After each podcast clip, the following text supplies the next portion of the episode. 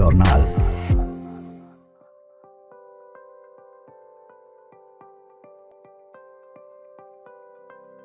سلام به شنوندگان عزیز. امروز 28 فوریه 2022 برابر با 9 اسفند 1400 با پادکست ژورنال شماره 46 به سردبیری آذر پویا در خدمت شما هستیم.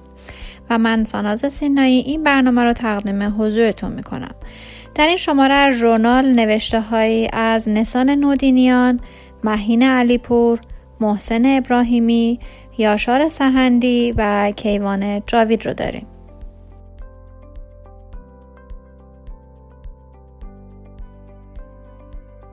موز حداقلی و چشمانداز تیره زندگی کارگران نسان نودینیان به گزارش ایلنا با احتساب هزینه متوسط مسکن در جنوبی ترین نقاط شهر تهران با توجه به دستمزد 4 میلیون تومانی کارگران هزینه اجاره بهای کامل 3 میلیون تومانی دقیقا حداقل بیش از 60 درصد درآمد کارگران را میبلد.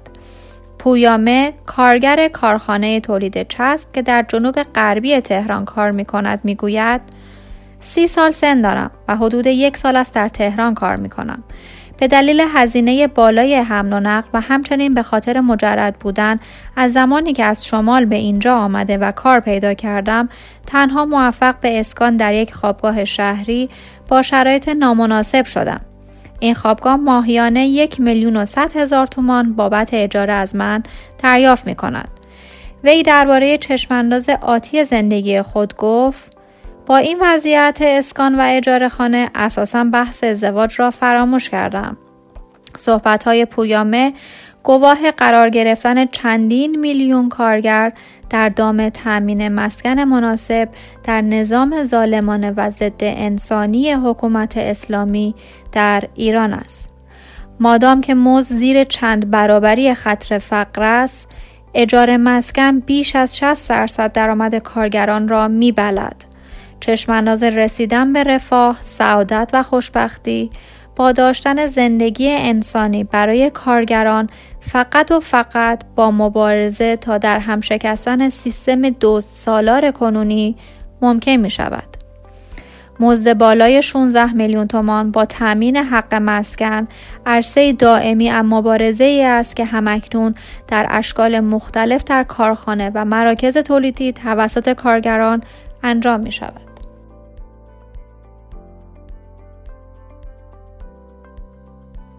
زندانیان سیاسی و نعمت کرونا مهین علیپور وضعیت سلامتی سپیده قلیان در پی ابتلا به کرونا در زندان رو به وخامت گذاشته است. این زندانی سیاسی 15 روز از تب و بدن درد، اسهال، استفراغ و کلیه درد شدید رنج می برد. وی خونریزی معده دارد و با وجود ابتلا به کرونا به وضع او رسیدگی نمی شود و به قرنطینه زندان منتقل شده است.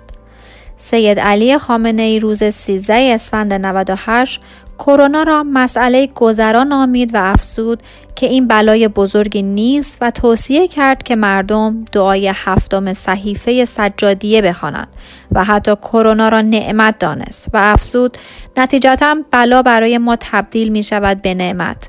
تهدید تبدیل می شود به فرصت. دخالت ها و عراجیف این رهبر و اهمال مقامات مربوطه در امر واکسیناسیون مردم نه تنها قربانیان بسیاری را تا کنون مردم گرفته بلکه به تجربه دیدیم از این بیماری برای زندانی کشی هم بهره جستند. نرساندن زندانیان بیمار به بیمارستان ها، ایست قلبی دادن به زندانیان، تجویز داروهای اشتباهی و بیخاصیت و همکنون کرونا در زندانها خطرات بسیار جدی برای زندگی زندانیان می باشد.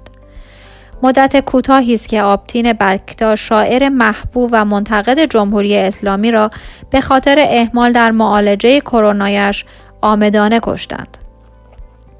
حال می شود فهمید چرا این رهبر جاهل کرونا را نعمت می داند. ما باید این نقشه های شوم رژیم را هرچه وسیعتر افشا کرده و به هر طریقی خواهان رسیدگی به وضع زندانیان به موقع مریضی حق مالجه و داروی مناسب برایشان باشیم. به ویژه و فورا دست به کار شویم و خواستار معالجه مؤثر سپیده قلیان شویم.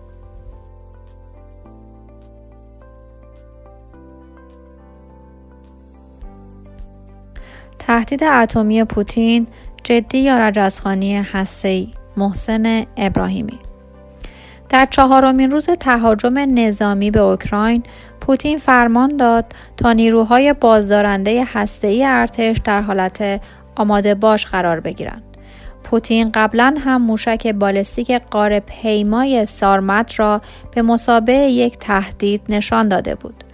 موشکی با 100 تن وزن که می تواند کلاهک هایی به وزن 10 تن را به هر نقطه از کره زمین حمل کند. آیا تهدید اتمی پوتین را باید جدی گرفت؟ پوتین عضوی دان دروش از کلوب جنایتکاران حاکم در جهان غرب و شرق است که قبلا نشان دادند که عبایی از کشتار اتمی ندارند. اما این تهدید اتمی پوتین در واقع یک رجزخانی هسته‌ای از سر استیصال است. پوتین می‌خواست برقاسا اوکراین را اشغال کند که اوضاع تا کنون مطابق نقشش پیش نرفته است. جدا از مقاومت در خود اوکراین تظاهرات گسترده در جهان شعار مرگ بر پوتین و حامیانش در تهران در خود روسیه هم اعتراض مردم آنقدر وسیع است که تاکنون چهار هزار معترض دستگیر شدند پوتین از نگرانی تبدیل شدن احتمالی اوکراین به یک باطلاق نظامی و سیاسی و به خطر افتادن جدی حیات سیاسی خودش است که سلاح هسته‌ای را بیرون کشیده است اما تهدید ای را حتی اگر فقط یک تهدید صرف باشد باید به عنوان نشانی از ظرفیت ویرانگر های حاکم در جهان و سایکوپت هایی مثل پوتین جدی گرفت. اتفاقات اوکراین نشان می دهد که جنبشی بزرگ برای خلع سلاح هسته کل جهان بیش از پیش یک امر حیاتی برای بشریت است. فریاد انسانیت جواب جنگ یاشار سهندی در واکنش به حمله روسیه به اوکراین طالبان گفته از طرفهای جنگ می‌خواهد متوجه حفظ جان دانشجویان و مهاجران افغان باشند سی. بی اختیار یاد این شعر شاملو افتادم. لعنت به شما. که جز عشق جنون آسا هر چیز این جهان شما جنون آساست. گروهی که زایده جنون علیه انسانیت است در لحظه ای که این جنون در گوشه دیگر از این جهان سرباز کرده نگران حفظ جان دانشجویان و مهاجران افغانستانی است. شش ماه پیش طالبان که سایش بر کاربل افتاد فوج فوج مردم از ترسشان آواره شدند و حضور مجدد این مومیایی های تاریخ مساوی بود با بستن مدارس و دانشگاه ها و محکوم شدن زنان به حبس خانگی و حبس انفرادی زیر برغه. همین روزها یورش سازمان یافته آغاز کردند و به خانه های یورش می‌برند. زنان معترض را می و مورد تجاوز و شکنجه قرار می دهند. ساز و آواز را ممنوع ساختند و آنی که لبخند بر لبان مردم می نشاند کشتند. جواب حاکمان ولی فقیه داعش و طالبان موشک و تهدید ای است. در مقابل اما هیچ کجا هیچ زمان فریاد زندگی بی جواب نمانده است. از همه گوشه جهان صدای زندگی علیه جنگ سرمایهداران بلند است. مردمان نگذاشتند صدای نفیر موشک و گلوله صدای مسلط باشد. از همه جا فریاد زندگی به گوش می رسد. آن چیزی که امید را زنده نگه داشته این است که انسانیت در کف خیابانها زنده است و رژه می رود. نظام نوینی که مردم می نویسند کمترین سرودش بوسه است.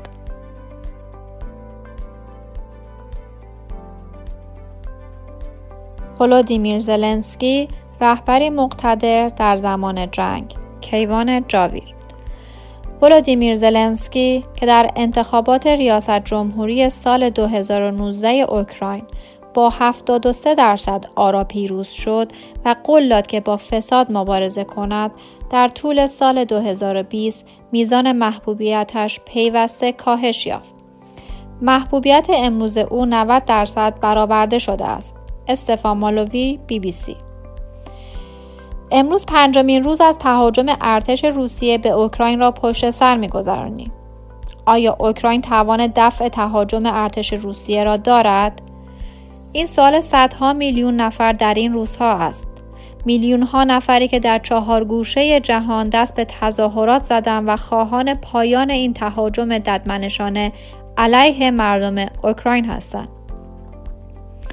در این اوضاع اسم یک رهبر مقتدر و قهرمان بر سر زبان ها است.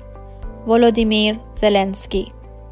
این رئیس جمهور دوران صلح که به دلیل ناتوانی در مبارزه با فساد هر روز از میزان محبوبیتش کاسته می‌شد به خاطر ایستادگی در برابر ارتش تا دندان مسلح روسیه قهرمان دوران جنگ شده است. اما او بیشک قهرمان دوران صلح نیست. و قهرمان مبارزه با فساد و فقر هم نخواهد بود انقلاب 2014 در اوکراین علیه فساد و نابرابری به ثمر نرسید. آن مردم آزادی و زندگی انسانی می‌خواستند اما تغییر فقط در دوری از روسیه و نزدیکی به غرب معنی یافت و سیستم دست نخورده ماند. قهرمان مردم در همه جهان و از جمله در اوکراین کسی است که دست یک درصدی های کاپیتالیست را که شیره جان مردم را میمکند از قدرت کوتاه کند.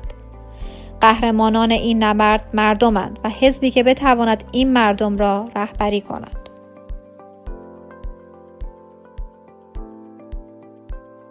همراه ما بودید در این پادکست ژورنال با مطالب مزد حداقلی و چشمانداز تیره زندگی کارگران نوشته نسان نودینیان زندانیان سیاسی و نعمت کرونا نوشته مهین علیپور تهدید اتمی پوتین جدی یا رجزخانی هسته‌ای نوشته محسن ابراهیمی فریاد انسانیت جواب جنگ نوشته یاشار سهندی ولودیمیر زلنسکی رهبری مقتدر در زمان جنگ نوشته کیوان جاوید. شما همراهان گرامی می‌تونید از طریق واتساپ با شماره دو صفر چهل و چهار هفتاد و هفت هشتاد و هشت نود و هشت هشتاد و شیش چهل و سه با ما در ارتباط باشید. تا پادکست دیگر بدرود.